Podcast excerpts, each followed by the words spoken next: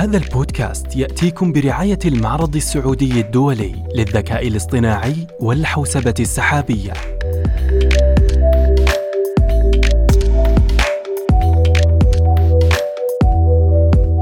إن الآلة التي تعمل كإنسان لا تحمل بالضرورة الشبه الكبير به في الطريقة التي يعالج بها المعلومات. فحتى نظام واتسون الذي صنعته شركة آي بي إم والذي تصرف كإنسان إلى حد كبير في مسابقة الأسئلة الثقافية الأمريكية المحك.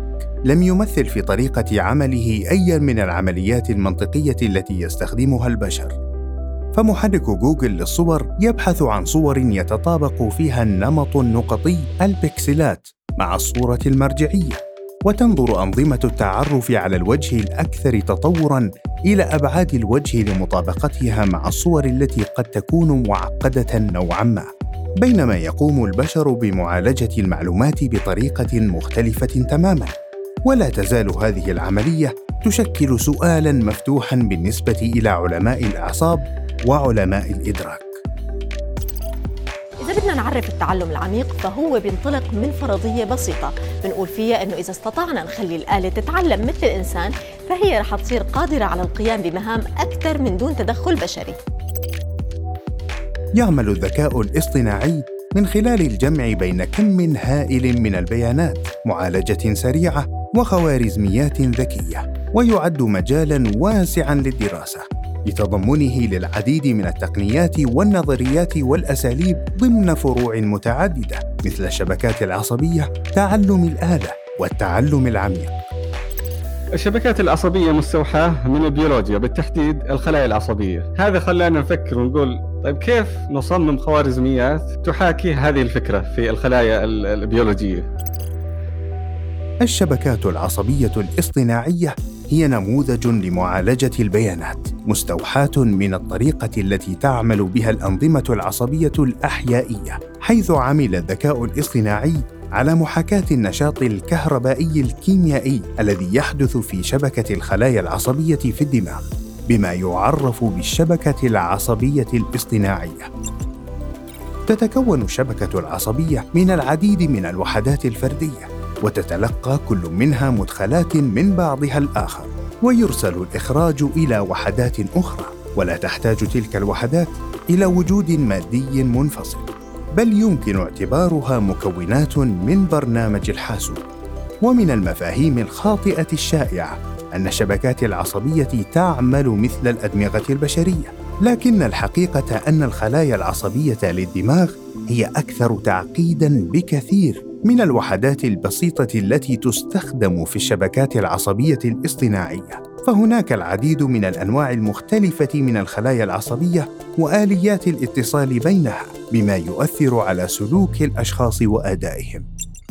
للشبكات العصبية إمكانية لافتة في استخلاص المعنى من البيانات المعقدة وغير الدقيقة مما يجعلها مثالية لاستخراج الأنماط وكشف الاتجاهات شديدة التعقيد التي لا يمكن ملاحظتها من قبل البشر أو التقنيات الحاسوبية الأخرى. ويمكن اعتبار الشبكة العصبية المدربة بمثابة الخبير في فئة المعلومات المعطاة للتحليل. ويمكن عندئذ استخدام هذا الخبير في تسليط الضوء على حالات جديدة تحمل شيئا من الفائدة والمصلحة والإجابة على الأسئلة من نوع ماذا لو. في معظم الأحيان فإن الناس لا يتذكرون أي شيء ولا يكون لديهم وقت للقيام برد فعل فكل شيء يحدث بسرعة كبيرة. فقد يرون شيئا أمامهم فينحرفون في اتجاه عشوائي. أو قد يشعرون بالذعر ويدوسون على المكابح. لا يمكن توقع قيام الإنسان بالتصرف الصحيح. فالفترة الزمنية قصيرة جدا لكن في حال الآلات وبسبب سرعة الأجهزة الإلكترونية ولأن السيارة ذاتية القيادة تعمل على تقييم البيئة المحيطة ملايين المرات كل ثانية فالوقت يمر أبطأ بكثير بالنسبة للآلة مما يمكنها من تقييم الموقف وتغيير الاستراتيجية. وهنا يوجد احتمال لإصدار حكم أفضل من الخيار العشوائي الذي قد يقوم به الإنسان في موقف مماثل.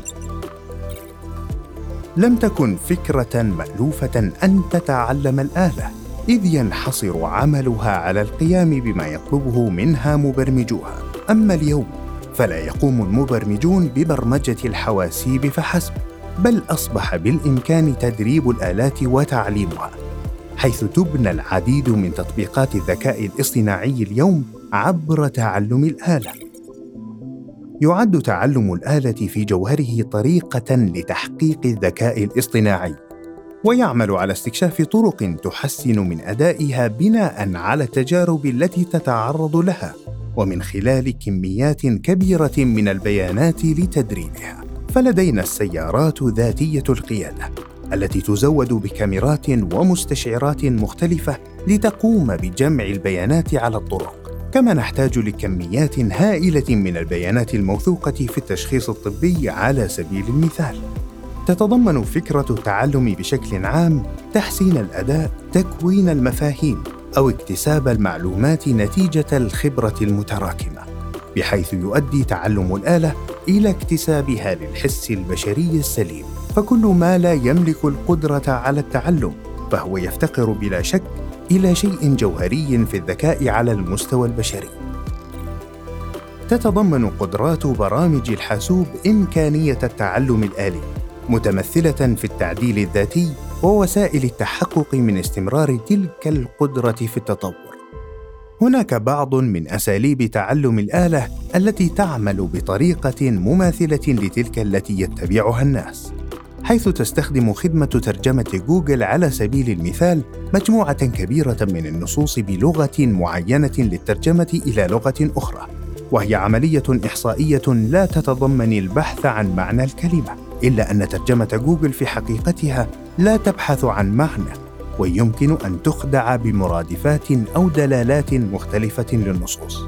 ومن ناحية أخرى، يستخدم التعلم التعزيزي لتدريب الروبوتات بمعنى أن يكافأ الروبوت عند أدائه للمهام التي طلبت منه ويعطى تعزيزا سلبيا عندما يقوم بسلوك لم يطلب منه فيكون لدينا دالة تصنف الأفعال الجيدة أو السيئة بدلا من وجود تعريف لعدد ضخم من البيانات في كل مرة يتم فيها تمرير البيانات، يتم تعديل الشبكة وتتحسن قدرتها على التشخيص.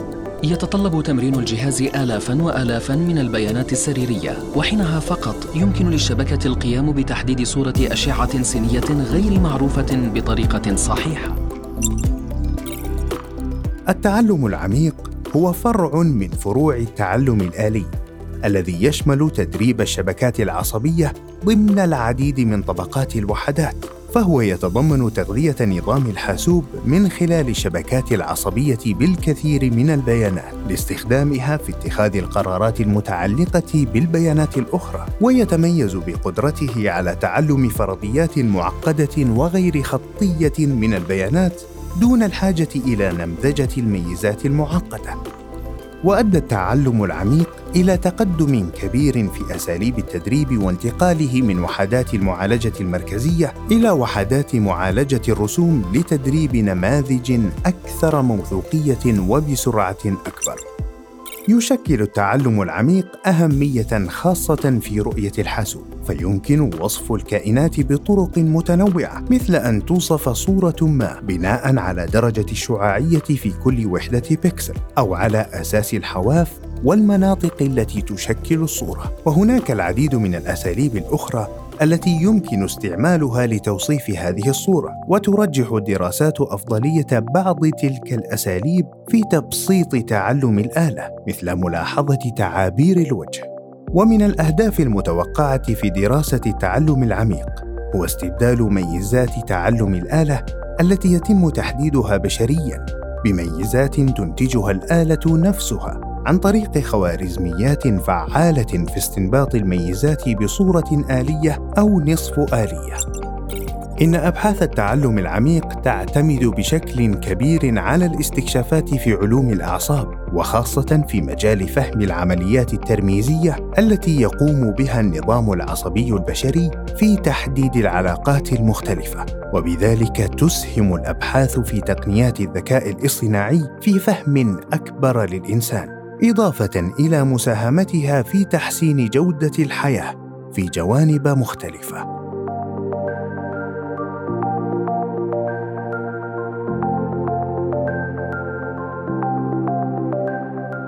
هذا البودكاست برعاية المعرض السعودي الدولي للذكاء الاصطناعي والحوسبة السحابية والذي سيعقد في السادس وحتى الثامن من فبراير 2022 كحدث تجاري فريد ومستقل. يركز على حالة ممارسة الذكاء الاصطناعي في المؤسسات وأهمية الخدمات السحابية والذكاء الاصطناعي لتحقيق أفضل الإمكانيات وخلق مستقبل أفضل وآمن للجميع.